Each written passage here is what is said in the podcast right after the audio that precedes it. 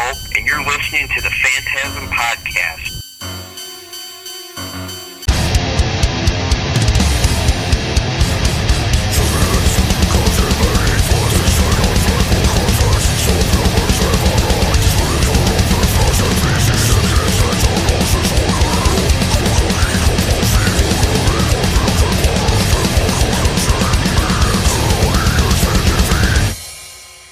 Hi, this is Dr. Vincent West with the Phantasm Podcast, and with me today is the founder of Broken Hope, Jeremy Wagner. How you doing, man? I'm doing great. Thank you for having me on, Mr. West. I do appreciate it. Oh yeah, this is this is exciting for me. Uh, so, um, I guess we'll get right started with everything, and uh, we'll start right out with Swamped in Gore. Oh yeah. We're going back in time, huh? We're we're in the time machine uh, with you today. Awesome.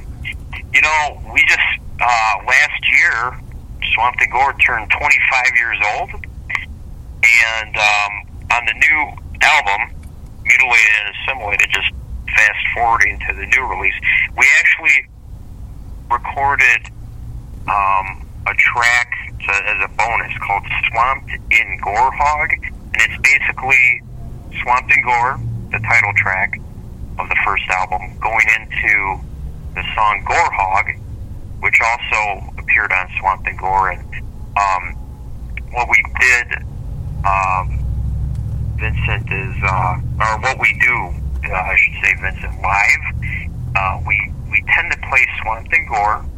Um, it's like a staple in every concert we do. And then we, we, we hold out like an E chord, get a little vibe going, and then we go into Gore Hog. So Awesome. what we did is we captured that, that, that thing we do live, we captured it in the studio and re-recorded those two songs um, as if they were played live as a tribute, uh, a little nod to the 25th anniversary of Swamped in Gore. So um, Awesome. uh, when you mentioned that, when you mentioned the, our first album, um, I just wanted to rattle all that off since it did have a pretty big milestone as far as uh, you know anniversary goes. Twenty five years is uh, It is. crazy to think about, dude, because it's like it's it's twenty five years is a, good amount of time, but it also seems like it. Not so cliche, but it seems like yesterday, man. I remember writing that album and recorded it, all kinds of stuff, you know. Well, yeah. If you want to, when we, we talk about that, if you want to kind of talk about the history of Broken Hope and then kind of go into Swamped in Gore, that would be amazing. Sure. Um, you want me to kind of start in the beginning? Yeah, man. Wherever you want to start, and then we'll run right into the discography. Yeah. Okay, good. All right. Well, um, uh, there's uh, there's this this town that I I uh, grew up in and uh, went to high school in called Gurnee, Illinois. G U R N E E. Okay. and it's uh, in the northern suburbs of Chicago, and it's um probably it's not too far from the Illinois Wisconsin state line, and was and and Gurnee is really where Broken Hope kind of uh, was first known to be from. Technically, um, when the band formed, it was our singer Joe Ptacek and our drummer Ryan Stanek and myself, the three of us formed the band, and um, may those guys rest in peace. Unfortunately, they're not with us anymore. Right. Um, I'm like the, the I'm the last the, of the of the three dudes who formed the band. So um, if it wasn't for those guys, there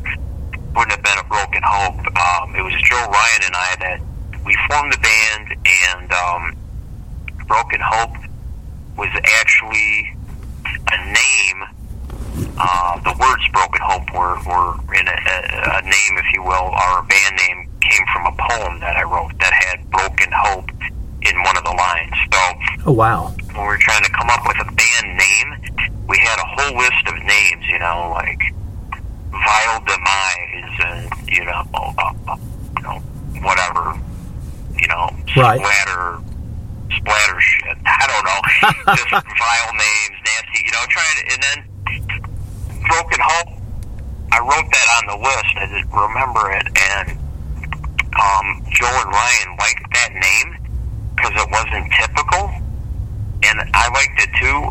And um, Vince, are you are you a fan of like uh, like the first Paradise Lost album at all, or? Yeah, I am actually.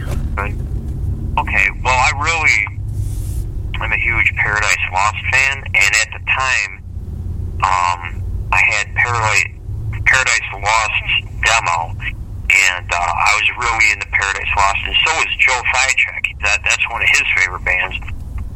And uh, then their their debut album came out, Lost Paradise. And the thing about Paradise Lost is they're so that first album is so fucking heavy, and and then the uh, the um, the vocals were so heavy and everything, and we just loved it. And they had this dark vibe, and with that, they were you know pure death metal band and very doomy and gloomy, but and their name wasn't typical Paradise Lost, and Right. we're like this. That name is heavy without having to be like uh, like an over the top graphic death metal name. So when Broken Hope was on that band list we made, that really hit home with everybody, like the way Paradise Lost's name did. Right. It's like the name isn't typical, the music's super brutal, and it all works together. So that's how we came up with the name. Um, and we did that in the basement of Ryan Stanek's house. Again, that's another reason, like when I say if it wasn't just for Joe and Ryan forming Broken Hope with me and um, me coming up with the name and those guys really liking it and actually selling me on, on the on the name I wrote down. And the fact that we rehearsed at Ryan Stanek's parents' house because we had no other place to jam, um, who knows what would happen, you know? Right. Yeah, definitely. Bro- broken hope, you know, because you're a teenager and you don't really, you might have a part-time job and your buddies don't work.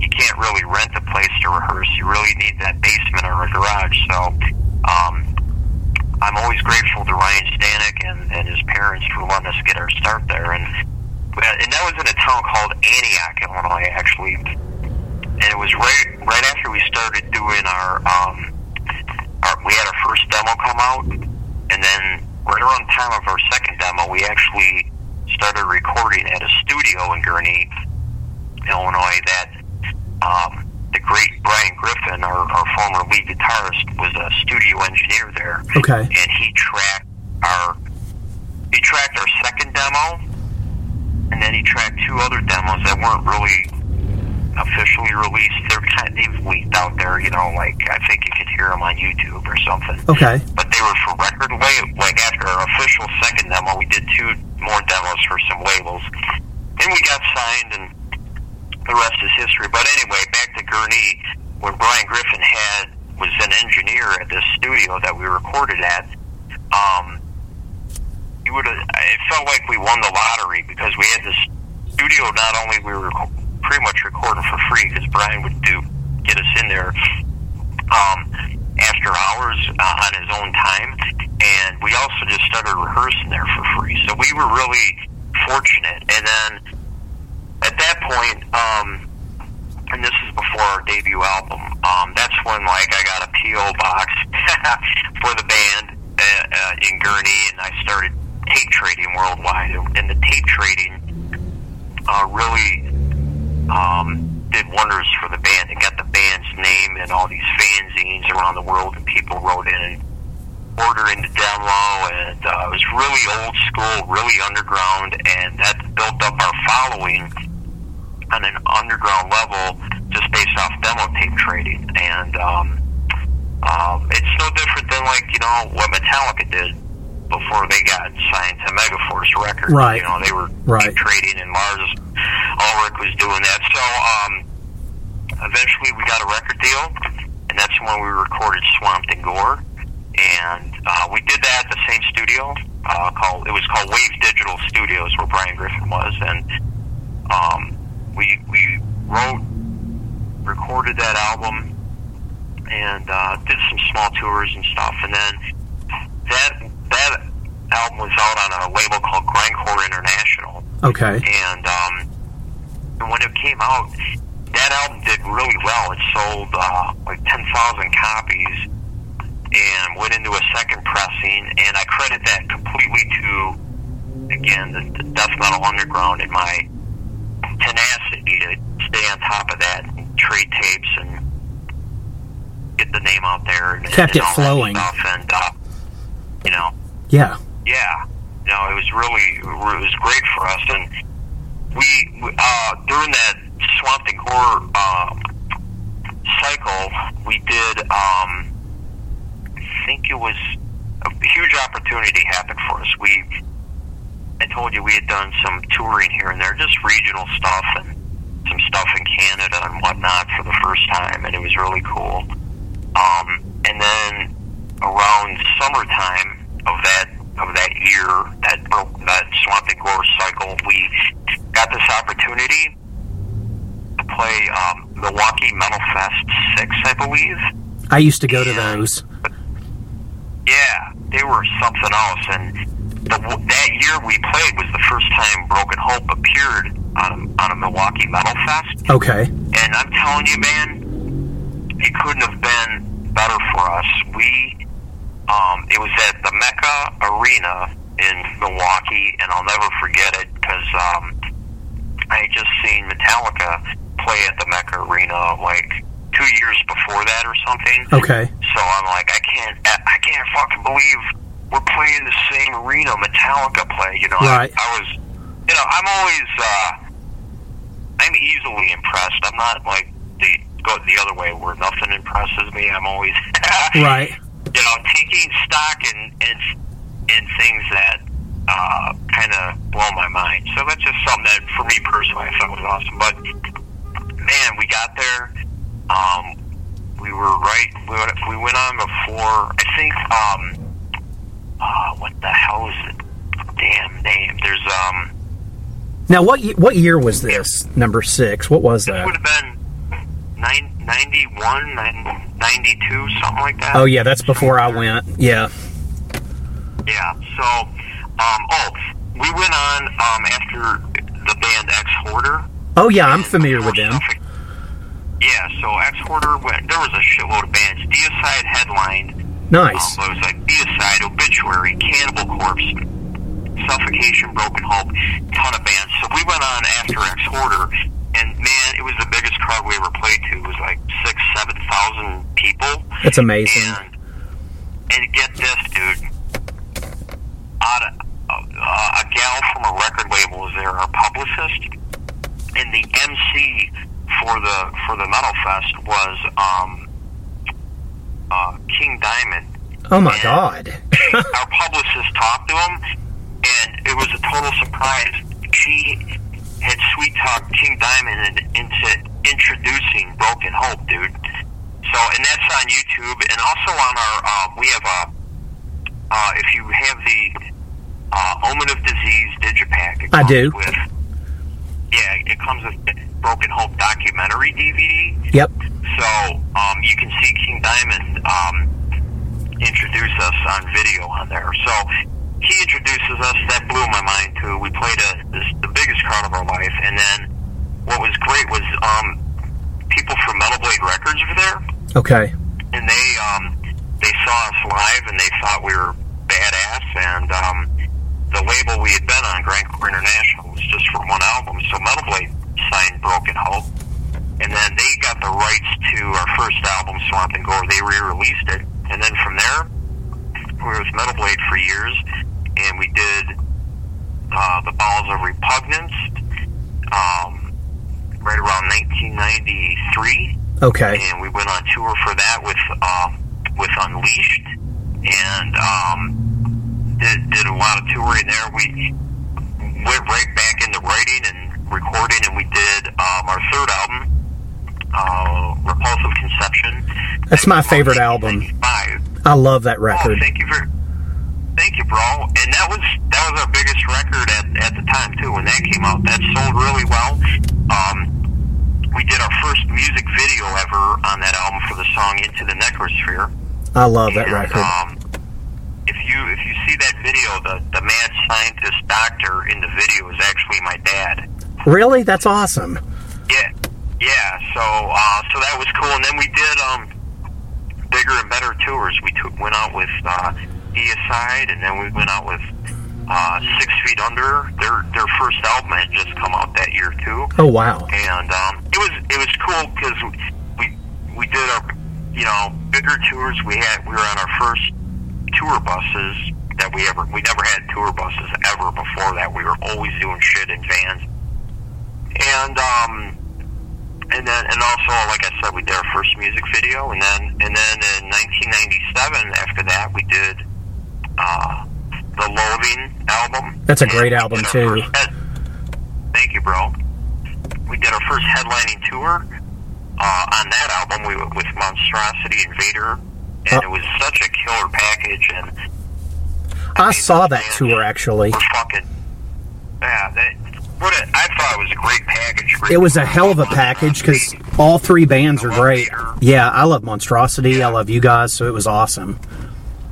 Yeah, it was a, it was that was a great tour. Uh, we went to South America for the first time on Loathing, um, and then uh, it, right around 1999, if I'm not mistaken, our fifth album came out, um, Grotesque Blessings, and uh, we went on tour for that album um, throughout North America and Europe, and we toured with uh, bands like Malevolent Creation and and Macabre and Severe Torture, and um, just had a great time. And then right after Grotesque Blessings, um, what happened was we did those tours that just mentioned Grotesque Blessings, but unfortunately, it was like Brian Griffin and I were like the only original like members from you know the Swamp and Gore era Right. that were remaining. Joe Ptacek quit the band right after Grotesque Blessings was recorded. Okay. Um, years before that, Shaun Glass had quit the band, um, and Ryan Stanek uh, was no longer with the band either. Okay.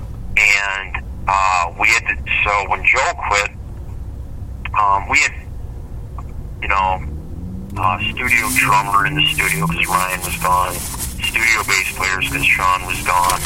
Joe, Brian, and me, you know, we did the album, but then Joe quit. So when we had to go on tour, it was all hired. Basically, Brian Griffin and me with a bunch of hired guns, and you know, we did what we had to do, and and I, I love performing for the fans and everything, but it just it just never felt right having hired guns. So when we got done with supporting that album all over the world, uh, we just kind of went our separate ways, and the band went on hiatus. So it was a long hiatus. Um, uh, there was and there was some internal, you know, beefs and shit, and uh, Right. just stupid stuff that didn't have to happen. Um, uh, you know, um, Brian Griffin went on to be a great front of house sound man and, and tour manager, and he's had a very successful career. And um, I really like Brian. If he's another guy, if it wasn't for Brian, like I don't know how our albums would have sounded without his production Right. and um and and with the luxury of having a studio that he provided, I mean, I'm telling you now, I'll always be grateful to Brian for all his efforts. Plus, he's a sick guitarist, man. The the, the songs he wrote for Broken Hope were um it, way more technical than than my writing style. I Right. mean, he really at the bar the technical and the Broken Hope guitar riffing, and um, he's a great lead guitarist. So um, I just like to always give thanks for people that were in Broken Hope that did a lot for us. If you follow me, so um, and, and regarding Brian Griffin and uh, even Joe Ptacek, like I had talked to those guys about um, doing Broken Hope again several years later before we officially came back. Uh huh. But as things worked out, unfortunately, Joe died before he could ever do Broken Hope with me again. And um, um, that's just really, for me, unfortunate because him and I reconnected after numerous years, and um, I don't know, we were becoming good friends again, and uh, um, I would have loved to have done something with him. Just to have him uh, back on stage. Um, he's really revered as, you know, a super guttural, guttural death metal vocalist, death metal vocalist. I was a huge fan. He had- yeah, thank you. I really appreciate that. And, you know, I love Joe, and I wish uh, we could have done something. And when he passed away, we, we being like Brian Griffin and I, we just, we didn't, you know, I don't know, didn't think it was going to happen without him. And Right. then, um, and then, um, and then Brian, and then Brian too decided, you know, I'm not really,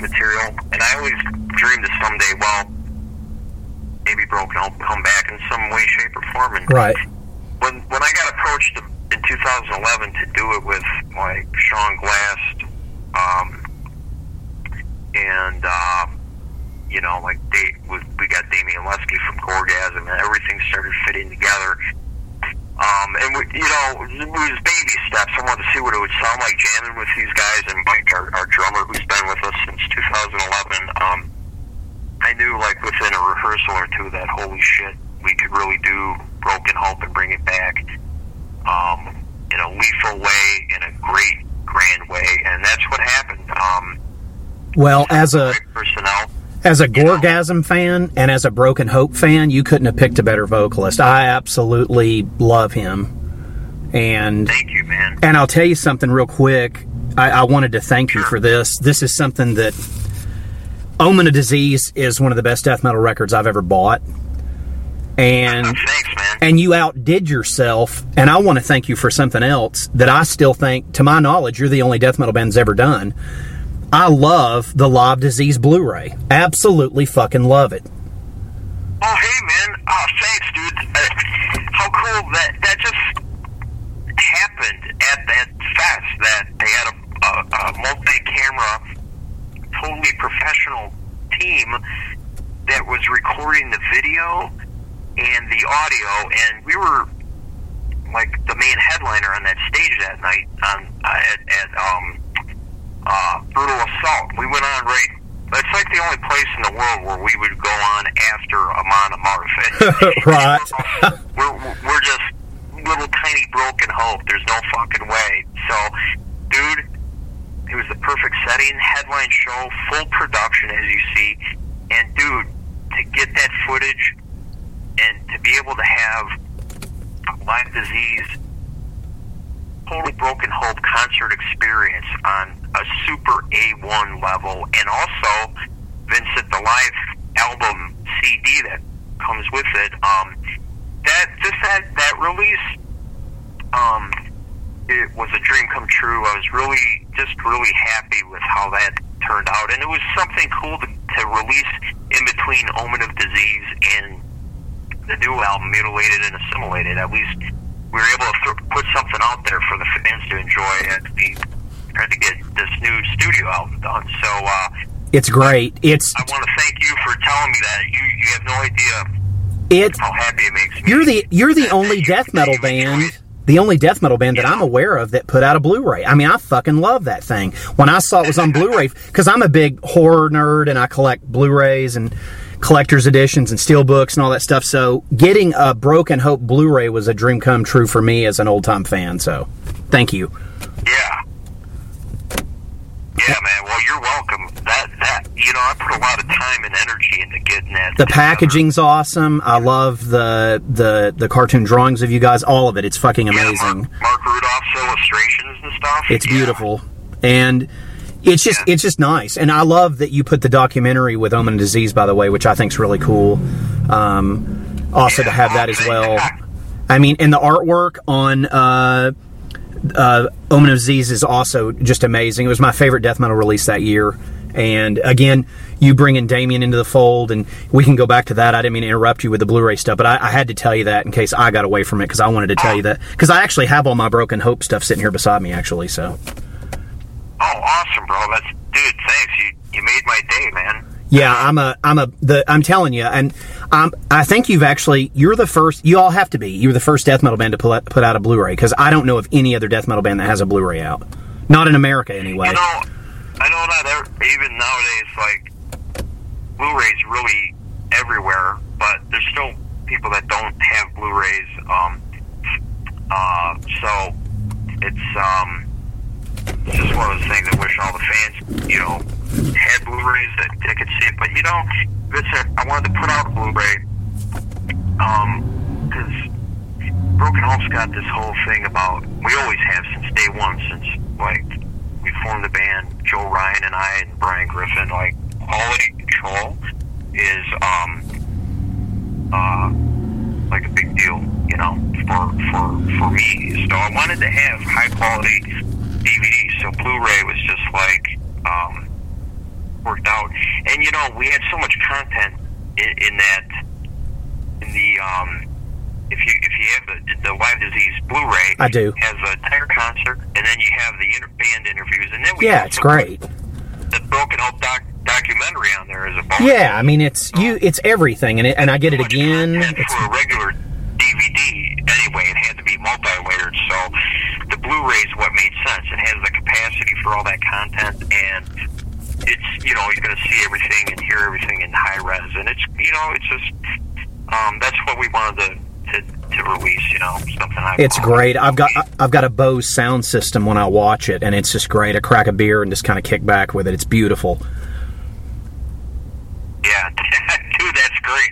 I have a, I uh, when when that came out, we have a um here at my house, we have a huge home theater, and uh, I had a live disease viewing party at in my theater. So That's awesome. In the band, and uh, a couple. I think I had a guy from our label fly out, and we we fucking shoot.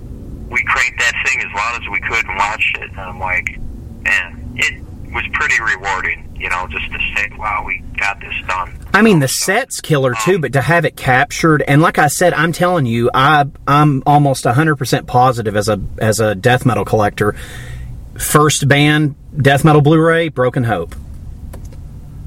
Yeah. We were also the first death metal band to record digitally, too.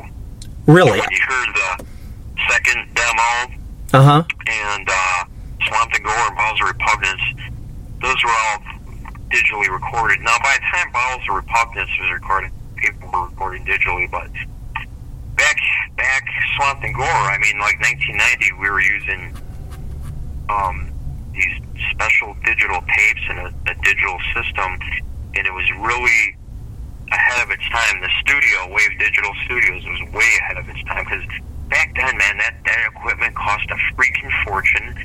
Oh yeah. Um, everyone else was really still using da- analog for a while, and um, um, again, it, it, I think even Wikipedia says we're the first digital death metal band, unless that's been Oh yeah. revised. But I, I can tell you that, but it, but that's true. At least with Swamp and Gore, that was the first digital um, death metal album. And What's funny is after Bowels of Repugnance, we actually went to analog for Repulsive Conception, Loathing, and Grotesque Blessing. Okay. And then when Omen of Disease came out, back to back to the um, the history line here, the timeline.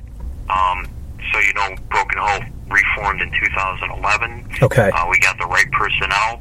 It, uh, I wanted to stress we didn't want hired guns. I wanted to have a band where everyone was a full time member, equal shares, everything. You know, I um wasn't going to be like you know uh, the dictator of Right. Broken Hope. Everybody, because if you're in this band, you're putting your time and energy and passion into Broken Hope's music, into death metal in general, Right. and you're my brothers. We're all equal, so that's that was important to me, Vince. And and then so the rest is his. We reformed in sight unseen. We didn't even have to record any new material like demo stuff. Um, Robert Kampf, the former owner of Century Media, personally signed Broken Hope, and That's uh, awesome. and dude, and then Omen of Disease is recorded. Um, or well, let, let me fast, let me backtrack. Broken Hope reformed. Century Media signed us, and we didn't even have an album out yet, and we went on tour as our comeback throughout North America with Obituary and all the and like um, God, Jungle Rot, Okay. and uh, uh, all and I can't remember all the bands, but it was a great tour. It was called Carnival of Death. Nice. Um, and we we toured North America, and then we did shows in Europe.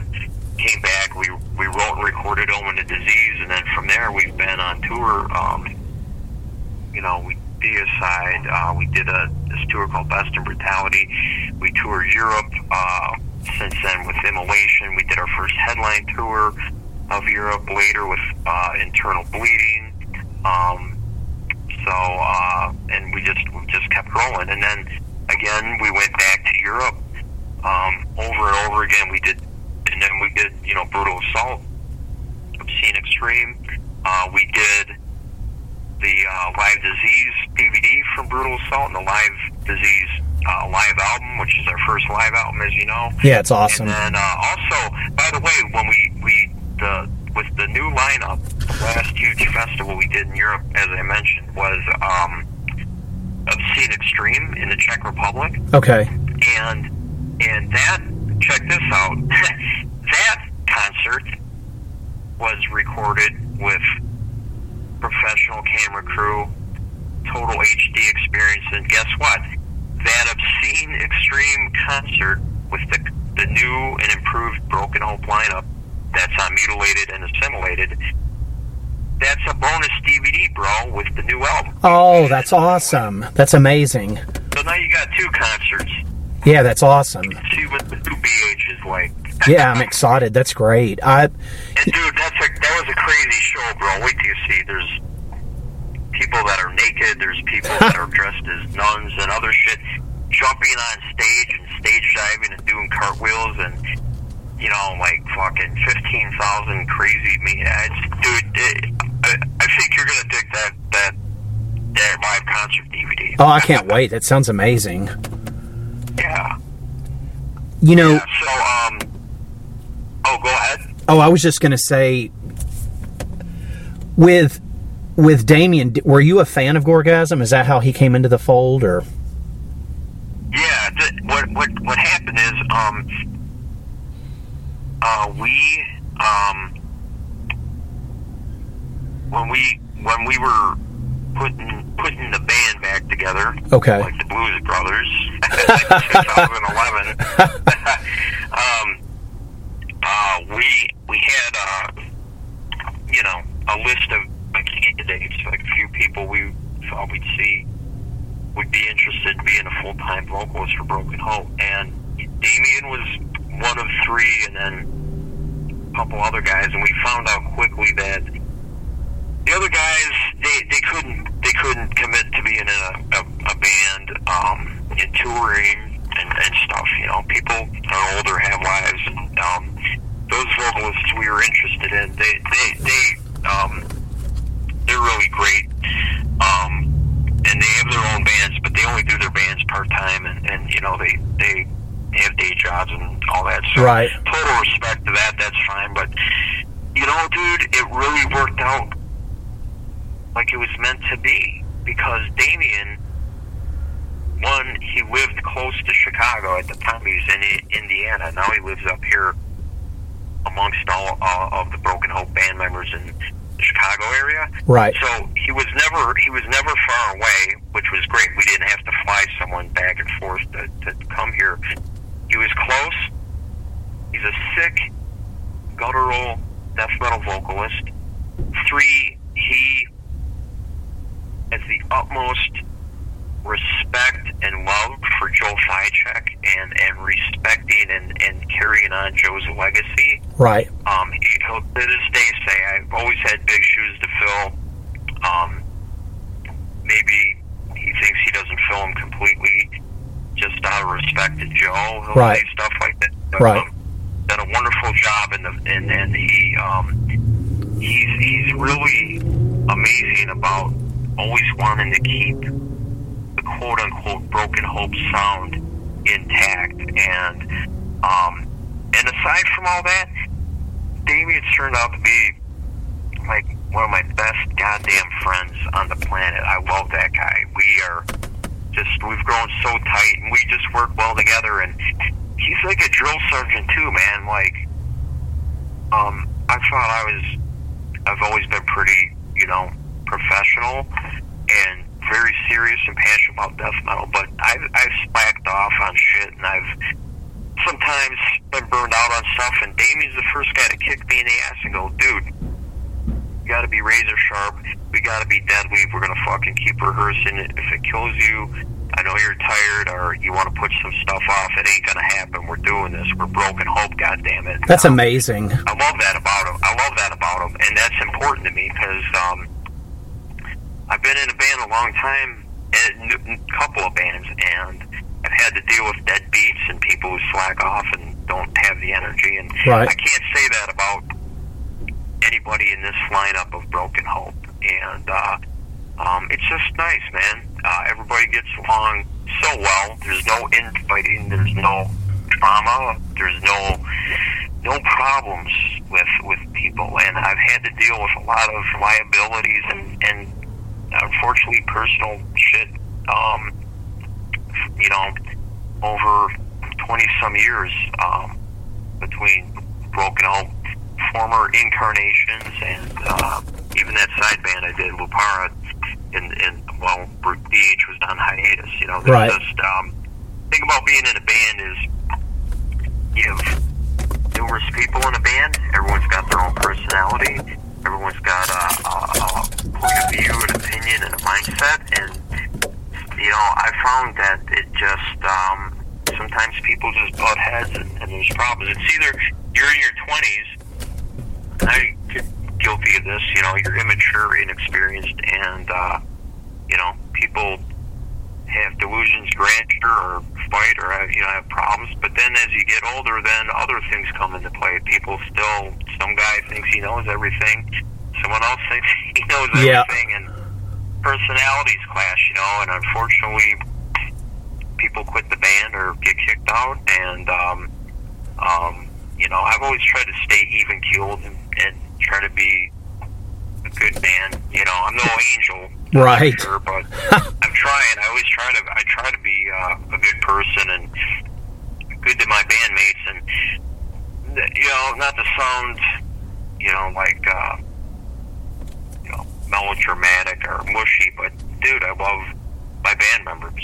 And this lineup, and it's no disrespect to people who are gone, either gone from the earth or just gone from the band, but um, I just feel this lineup is the strongest and the most brotherly, I guess. You know, when if I say it's the best Broken Hope lineup, you know, some people, you know, their skin starts to get, you know, uh, uh, break out in a rash, and that, you know, they some people get offended. You know, they want the old Broken Hope from the '90s. I can't do anything about that. You know, with Joe and Ryan gone, and Right. other people that have quit, and, and you know, people that don't want to come back. I mean, I, there's nothing I can do, but I'm still here, and I've always said, um, if you don't like Broken Hope because it's not the 1990s Broken Hope, then you don't have to listen to the band or pay any attention to us. But I'll tell you this. I'm one of three founding fathers of Broken Hope that's still alive. And um, it would be different if I was a founding father of, you know, Broken Hope, but I didn't write shit. But the thing is, I've always written all the lyrics. I named the I, I've always written the majority of the music, you know, um, except for maybe Grotesque Blessings. Outside of that, um, you know, I just uh, love writing Broken Hope music. And to that end, my whole point is saying all that is, um, I am Broken Hope to a certain extent. Broken Hope is uh, one of the biggest parts of my life. It's my baby, and um, it's it, this band is in my heart and in my soul, and you can't change my track record or my contributions to the band. And um, right, that's all I have to say.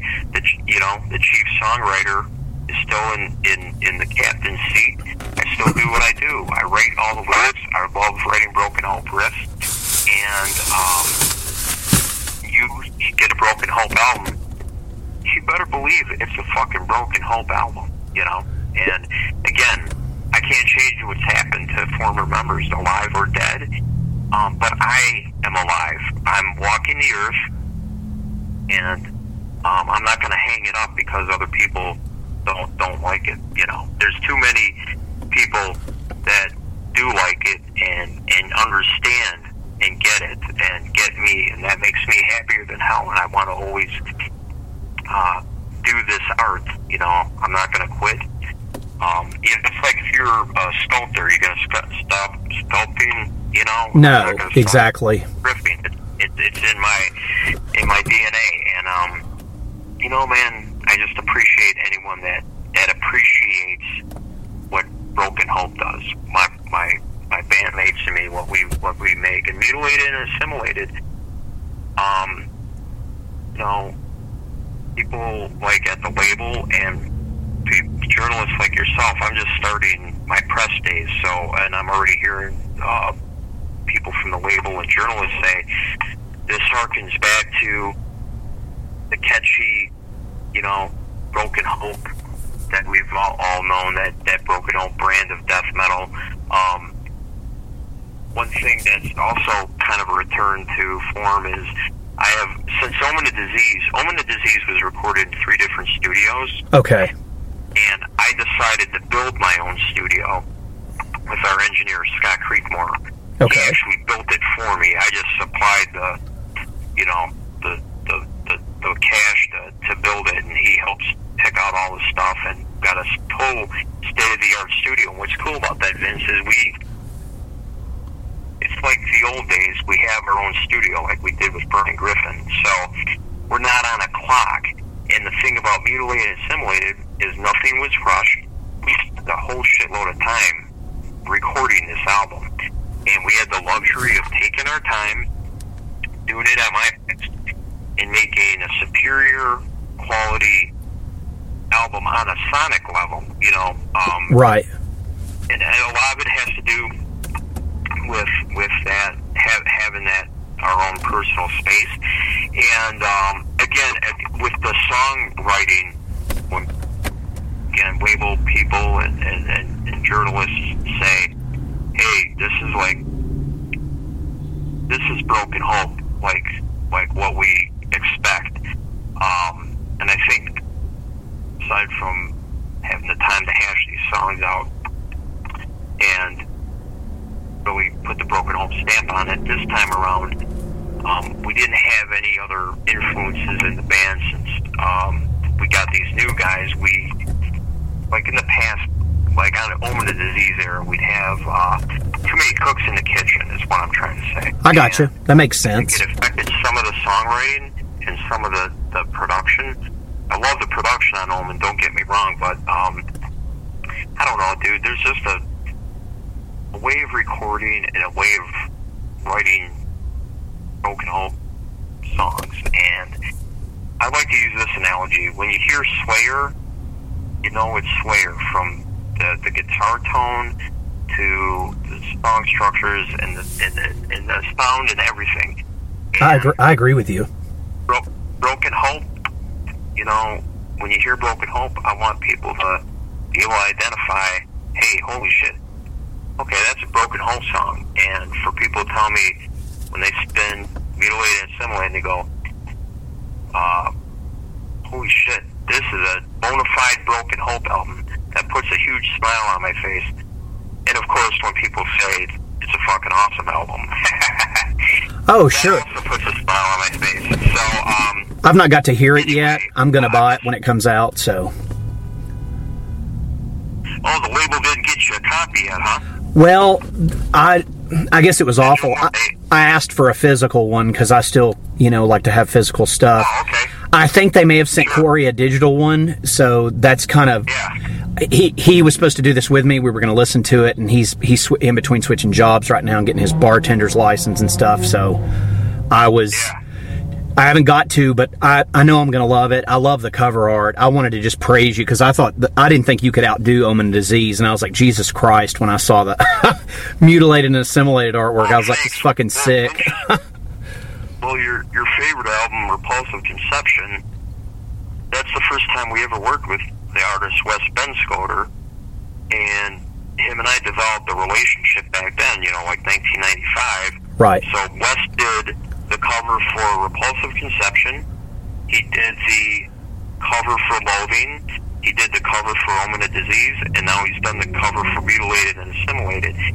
And Vince, man, it is so awesome to work with such an exceptional, kick-ass artist. And he he's like a sixth member of the band in one respect because he collaborates so closely with Broken Hope and what our ideas are for a cover theme and how it embodies either a title track or just an, uh, an album title and and the music within he just brings so much to the table in that respect that um and works so closely with us. That's that's why I say he's like a sixth member of the band. So um, it's a joy to have West Ben Scoter's art, and um, also, you know what, man? It's like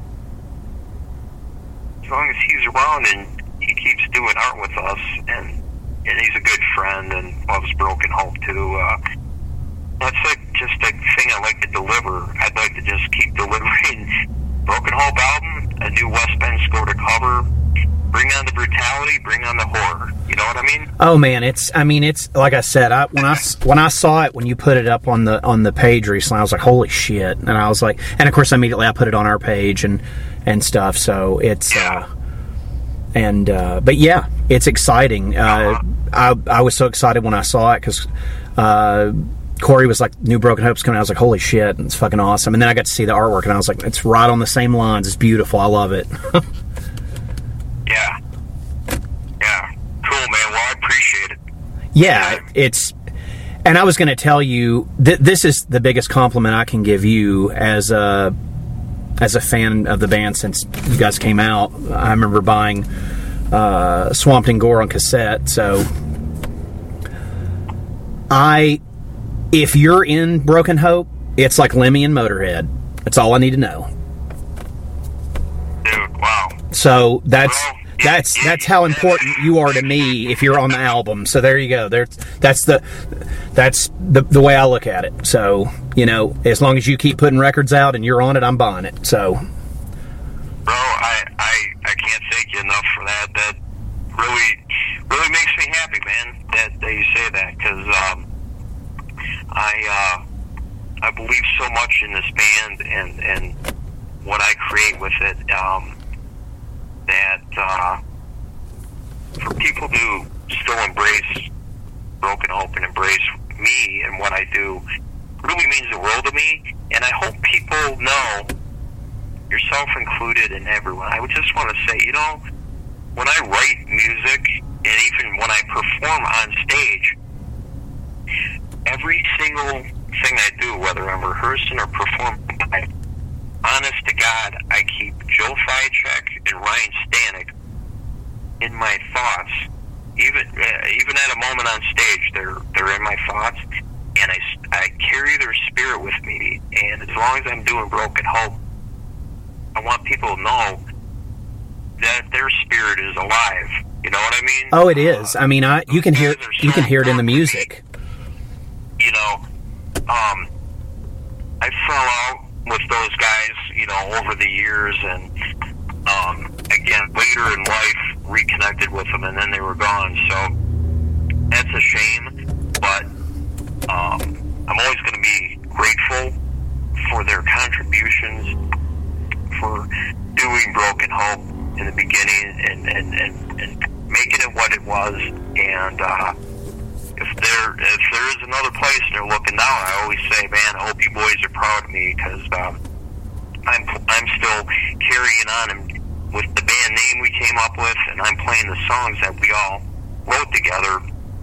And when I and and I always say, if you keep someone in your memories and think about them, that keeps them alive in a certain way. I agree with that. They're never far. They're never far from my thoughts.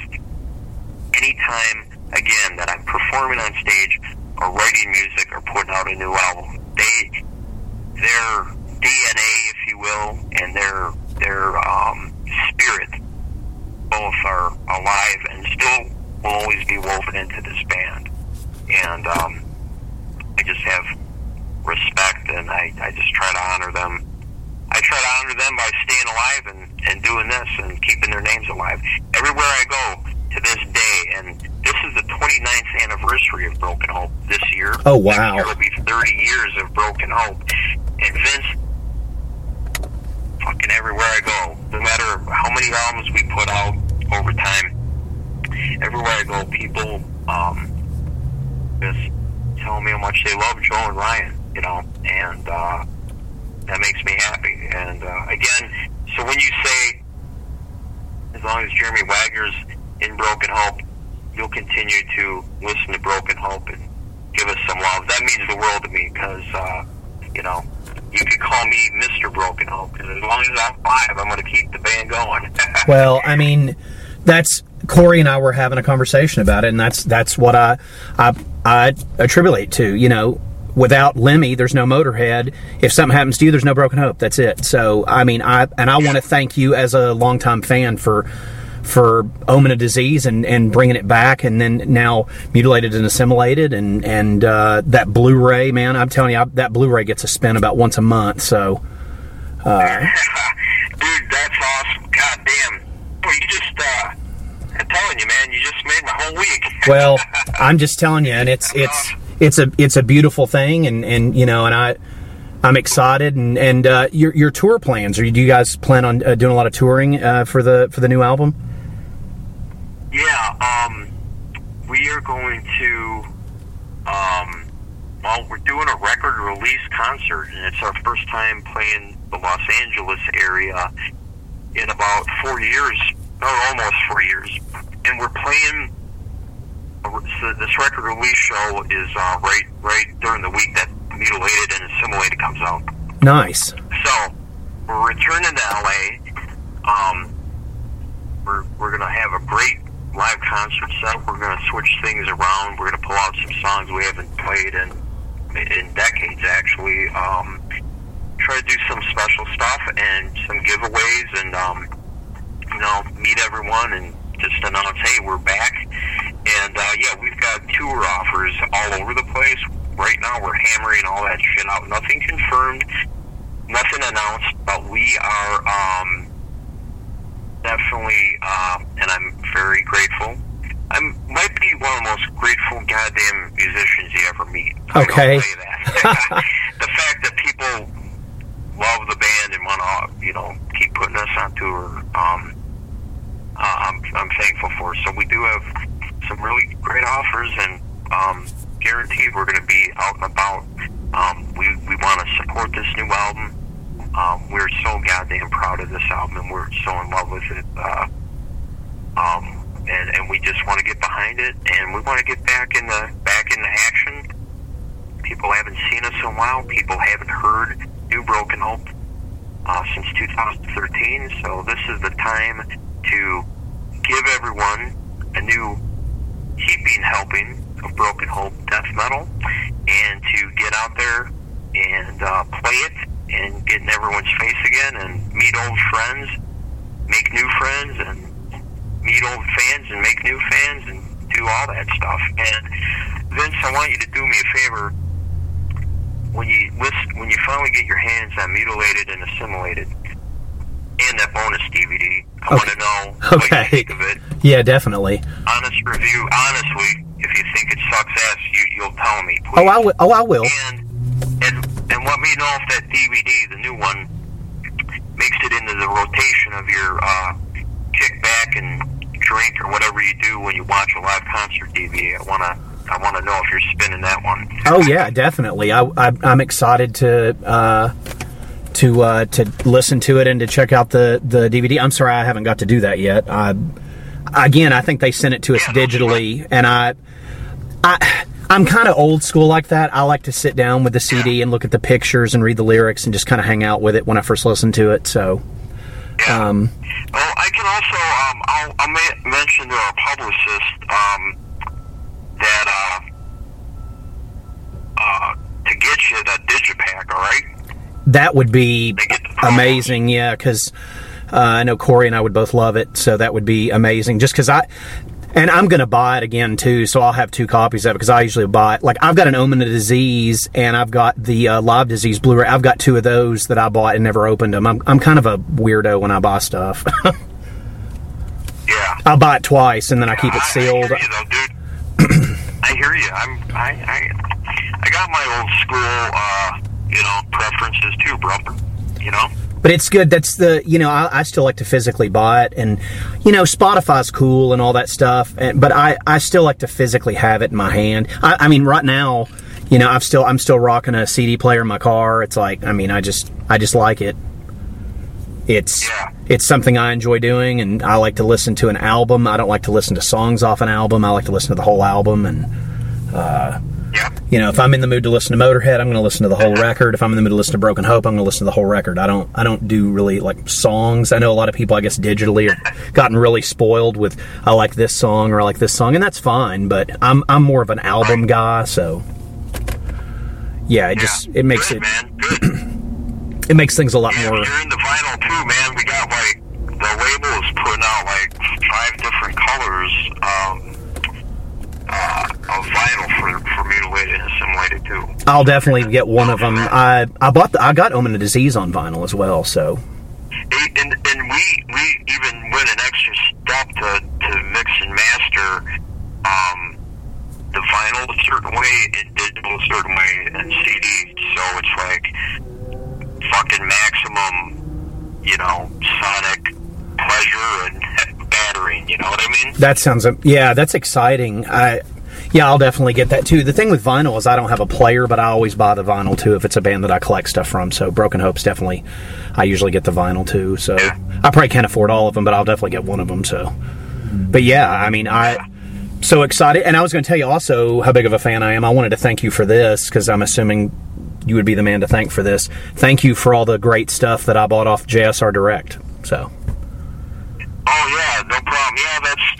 I play a major role, role with that. Usually, I initiate um, getting the designs mocked up, and um, again, it's all about the quality control of the band. I don't do anything until everybody in the band signs off on it. So, like with a merchandise design or a cover art or layout, anything. Um, I got we have designers uh, who put stuff together. They give us a mock-up, okay, and then um, yeah, I'll be like, "Wow, this looks cool."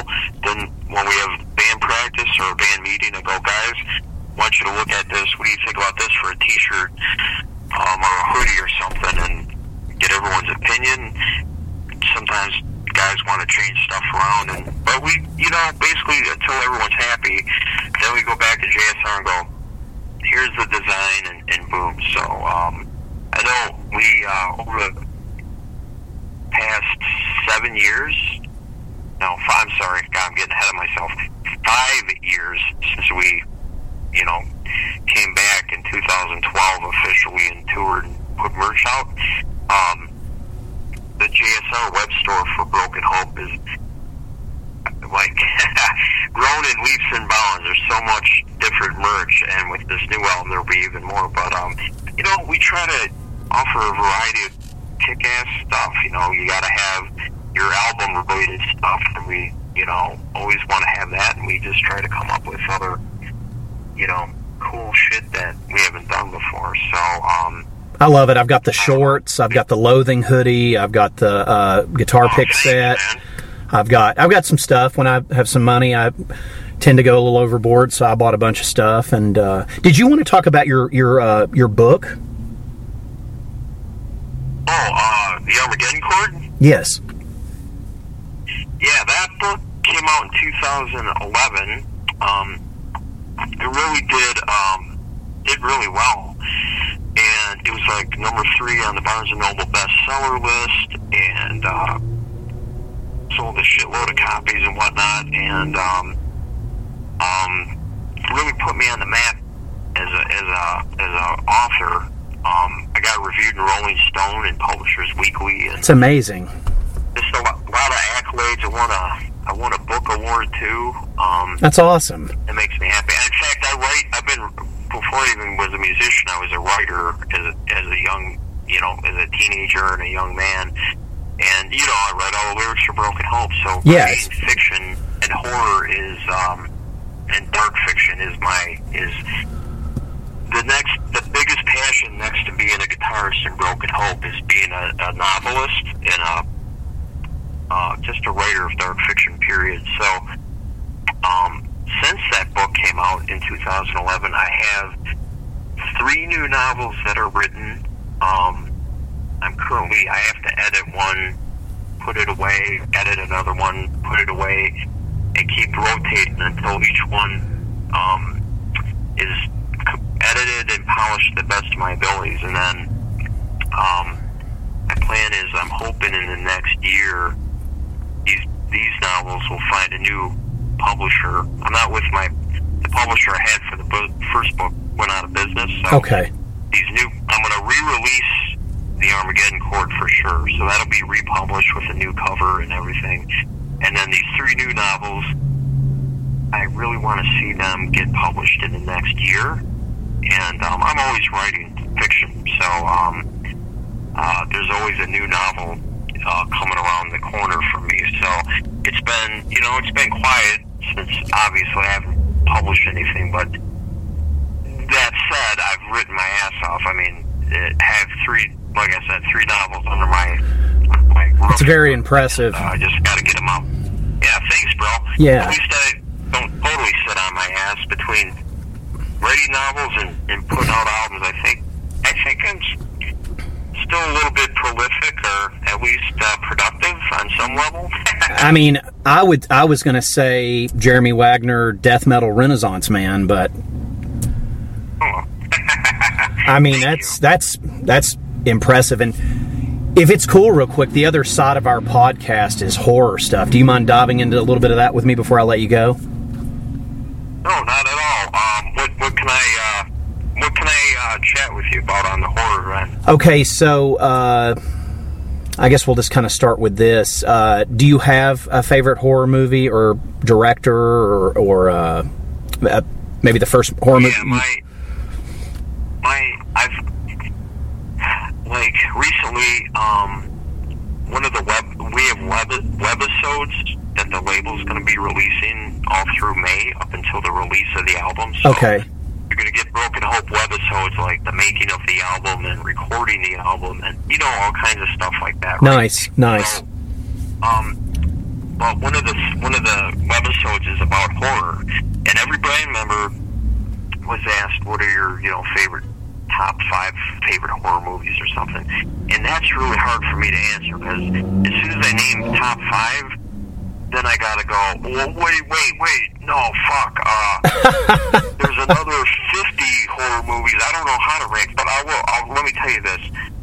John Carpenter's The Thing it's my favorite horror movie. That's definitely number one, and that's the movie that inspired the lyrics and the, the album title "Mutilated and Assimilated." That whole song, lyrically, is a direct tribute the Thing. John Carpenter's The Thing. The cover artwork embodies John Carpenter's The Thing, um, and that's what it's all about. So, uh, definitely that horror movie can be credited to inspiring me to write the lyrics and to us making it the title track and the cover artwork and everything. So um, he's my favorite director. Definitely love him. Yep, because after that is is Carpenter's Halloween, and I could go on The Fog, and and then you know uh, so many other horror movies. But Carpenter, I don't know, dude. He, he had something special back back in the '80s and shit, dude. Oh yeah, and his music, the music, the scores. Oh, the scores on those movies are great. So good, dude. The scores are so good. Did you see that he was touring, playing his music scores live? Yeah, I gotta talk. I, I, gotta talk to you about that. Okay, this makes no sense to me. I live yeah. in I live in the South. Okay, he's from Kentucky, but yet he played no shows in the South, not even Atlanta. Oh, really? I, that I did not know. He didn't even play in Kentucky, where he's from. He didn't play any. I mean, I live in Florida. He didn't play anywhere and we were going to travel. The closest he was to us was like up near Michigan and I'm like I can't fucking do that. And you know, I watched some of it on YouTube or whatever, which I think it's kind of loses something. Probably, probably been cooler to be there, but I was kind of disappointed. This is how hardcore of a fan I am. Initially, Tommy Lee Wallace uh, was supposed to be out with him, and as well as uh, oh god, uh, why can't I think of his name? Uh, that worked with him on all the scores later, uh, like through the 80s. Oh, shit. Uh, I'll never think of his name now. I can't believe this. I'm like totally on the spot on this. What is his name? Uh, Alan Howarth. Alan Howarth and Tommy Lee Wallace were supposed to initially be in that band, and then he stripped it down where it was like his son and his stepson. And honestly, as a fan, because this is how big of a, a hardcore ass John Carpenter fan I am, I was really disappointed that they weren't in the band. Mm-hmm. So it kind of backed me off from it. And sure. You know, the, the other thing too, I'm going to be honest with you, I don't know if you've ever met him. I'm scared to death to meet him because if he was mean to me, I would absolutely probably die. yeah, I did get to meet him because he did uh, an appearance at a Chicago horror convention two years ago. Okay.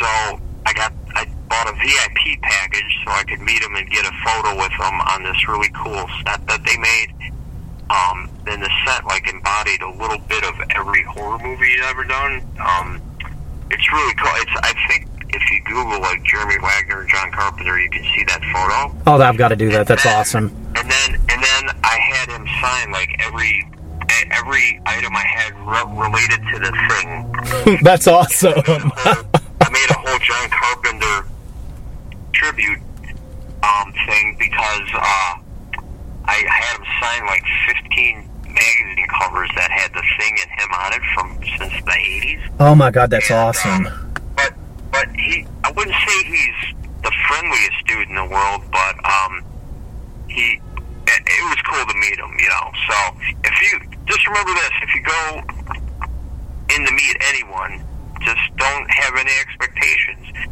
As long as you can meet him, like I met Tom Savini twice. Uh-huh. Yeah and he was told he's straight up jackass. He was not nice. See, Corey, you're going to get a kick out of this. Hero to me. He was awful to Corey. Corey met him last year at a convention over in the Carolinas, and he was awful to him. Corey paid all this money to have him sign his Knightriders Night Riders Blu-ray, and I guess he like slammed it on the thing and threw it at him. I mean, it was awful. He said. Yeah, yeah. He uh, he's like that with every every friend of mine who's ever met him is like, yeah, Savini's an asshole. He's mean, and and I'm telling you, I met him twice, and um, he was not friendly at all. I mean, um, I tried to tell him I really how much I love his work, and as a kid, because of him, I wanted to get into practical effects. Same here. Blah blah blah. And Same he, here. He, he could give a shit, dude. He he did he did not care and um, he barely said two words to me and scowled at me and had to pay him for an autograph, you know, to sign things both times. Whatever. Uh, I mean, people charge for autographs. That's nothing out of the ordinary, but it's just his demeanor was like I was fucking bothering him or something. That's what he did to Corey. I mean, Corey, yeah, if he was here, he could tell you. When you meet your when you meet your heroes and they're assholes, it's it's disappointing you know? That's why I never met Carpenter. I was I've heard your experience. It sounds like the most positive one. My friends said he was awful. And I was just like, Yeah. I couldn't handle that. I really couldn't because I absolutely think he's a genius, and I, I, I couldn't separate, you know, the two of me going, Yeah. you know, because last year, and Corey talked me into doing this. I'm a huge Star Trek fan. He talked me into going and meeting William Shatner. Well, Shatner was great to me, and everybody told me all these horror stories. He hugged me. I about fainted on him. It was kind of a mess, but he was awesome. And you know, and it was, but awesome. yeah, it was great, but because I've liked him since I could crawl, you know, and it was like I was scared to do it, but I went and did it because it was in town, and he was drunk, and I passed him off some booze, and I gave his manager, that was uh, whatever his publicist, whoever was with him, I gave I think a Canadian whiskey, and he was fucking. It was awesome, but you know, initially going to do it, I was about to throw up on myself. Like I said, I literally about fainted on him, but you know, it's like, especially the movie stuff. It's like Carpenter. Not so much that I think I would faint on him, but I just think he's a genius, and I love so many of his movies. But you know, it's Yeah. I don't know. You can have bad experience with stuff. I met Bruce Campbell at a bookstore signing, and he was awful to me. And he hit was hitting on the girl I was with, and I was just like, "Oh God, this sucks." you know. So I've heard that about him too, unfortunately. I love him. I love him. I absolutely love him. But it's like you know. Yeah. I wanted to talk to him about Bubba Ho-Tep, not, you know, Evil Dead stuff, even though I love that stuff. And, you know, it just didn't get to happen. And he was more interested in my girlfriend at the time's tits than talking to me, so, but, Of course, yeah. but Christ. it's, you know, it's one of those things, I guess. But, but yeah, I'm, I used to be real big into trying to go and meet people. And I honestly now I've kind of shot away from it. And it's, not, not with musicians, but but with like actors and, and directors and stuff. It's always makes me. I'm just kind of like, uh, I don't know if I want to do this. You know, it's like, Yeah. especially something like that. Like, I mean, I literally had to sit Yeah. there and pep talk myself to, to meet Shatner. So, you know, it's. But that's awesome. You met Carpenter. So the thing's your favorite Carpenter film then? Yeah.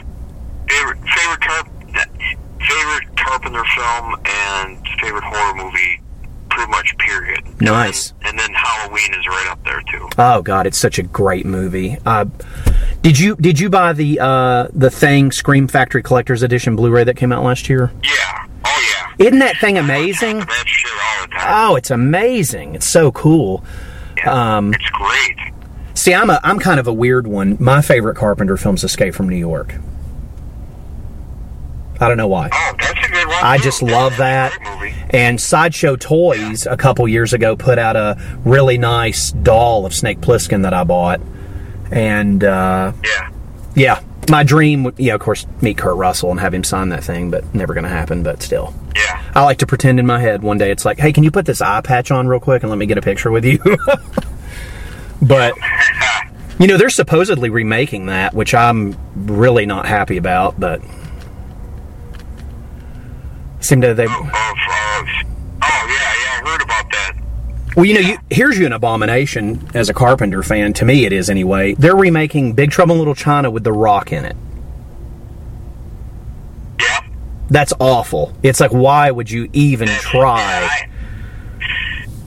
You gotta leave shit alone, man. I totally agree with you. Just leave, You know, I, leave it alone. You know. my favorite my favorite horror actor is Vincent Price, and uh, you know, it's like it just kills me. Like when people try to redo stuff, it's just like, just please. It's like, don't do this. It's like, no, you know. But and but I've tried to let go of some of that. I think some of that's just where I'm getting older, and I don't want to give stuff a chance or whatever. But you know, hor- everything now in horror to me is all paranormal and I'm more the splatter gore guy, but you know, and Corey's really into the Italian stuff and but it's Yeah.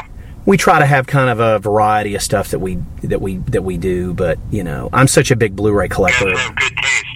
Well, yeah, I mean, try to, you know, I I I'm really into Hammer horror stuff and uh, I love Vincent Price and all those Vincent Price collections that Sc- that Scream Factory's put out. I absolutely just love, especially the first set, uh, uh, House of Usher and and uh, Yeah. oh uh.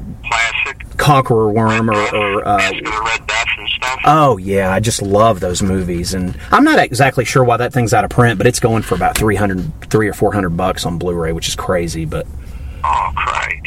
yeah, but but yeah. Now, uh, do, are you a uh, Are you a George Romero fan? Do you like? Uh... Yeah, yeah, yeah. Uh, the original Day of the Dead is actually my favorite Romero movie. It's a great movie. I love that movie. I love that movie. Such and a good movie. Um, and you know, the, uh, everything else, Dawn of the Dead. Um, I, his zombie movies are unlike anyone else's. You know, um, his before zombies became, you know, fashionable, yeah. if you will. Right. Um, I um, I really got into his movies, and I thought zombies were like the most horrifying uh, thing around. I used to have nightmares of zombies. You know, now zombies are so popular, but back then it wasn't was never like that. You know what I'm saying? So, um, I just uh, Romero did it, man. He's awesome. It's you know it's amazing to me because. Uh, we we got to have uh, Corey got Ken Foree to come on. We talked to him for three hours. Yeah. And I about shit. Wow. It, it's one of the coolest. It's the only actor that we've ever had on, uh, and it, It was an amazing experience, and Corey's ended up becoming friends with him now, and they're going to go to. I guess Corey's going out to Indiana for the the Dawn of the Dead reunion they're doing out somewhere in Indiana in the summer, and it's just it's just been a really cool experience. And he the interview we did with him was really cool. We got him talking about everything, and uh, the only part in the interview where I kind of fucked up was I'm a big From Beyond fan, and apparently he hates that movie, and I didn't know that. so that was kind of awkward, but I'm, I'm a huge fan of Stuart Gordon's movies. I love Re-Animator. I love fucking uh, uh, From Beyond and and uh, yeah, Dolls. I love that. Yeah, it is. It's such good stuff. His remake of uh, uh, Castle Freak. I love that movie. Uh, but his remake of Pit and the Pendulum. I love and you know, but I, but I didn't know when we were talking to Ken that, that he had a bad experience making uh, From Beyond. I had no idea, so that was really awkward. Um, oh. but I, so I kind of stepped, oh, put my put my foot in my mouth on that. But other than that, I mean, it was a it's a pretty cool interview. If you ever want to check it out, it's it's pretty long, but it's it's it was amazing. I just can't believe how candid he was with us, talking about his career and how he was a limo driver. Uh, with the with the other military guy. I can't think of that dude's name in Dawn of the Dead. How they were driving limos out in Los Angeles, and Can you hang, hey, can you hang on one second? yeah, of course, Sorry, of course. I didn't mean to cut you off. No, you're fine. What, what's up? All right. Vince, sorry, I gotta jump.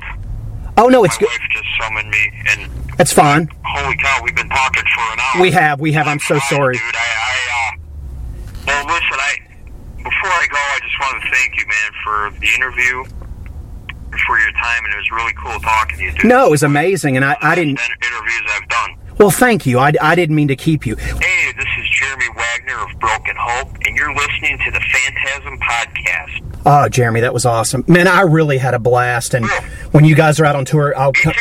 I'll Thank have. you. I'll come find you. Maybe we can hang out or something. Yep, absolutely, man. Are you, you say you're down in Kentucky? No, I'm in. I'm in Florida. You're in Florida. Okay, cool. Yeah, Well, yeah. yeah, dude. Uh, if our if BH heads down there and our cross path, our paths cross, excuse me, we will. Uh, you and I'll definitely hang, bro. It'd be great. Awesome, Hey, uh, I wish him the best, by the way. Okay. Best Jeremy. Thank you, man. Look, this has been amazing. I can't thank you enough for doing this. And Not, uh, my pleasure. I will uh, also check out the podcast stuff online, and when this thing drops, uh, rest assured, bro, I'll make sure that we post it and everything on the BH page. oh, thank you. That would be amazing. Well, man, look, you have a great weekend, and thank you for doing this. This was really awesome. Hey, my uh, my pleasure, bro. Great talking to you, and my best to uh, Corey too. Okay. Okay, take care, brother. Take care, buddy. Have a good weekend. You too. Bye bye.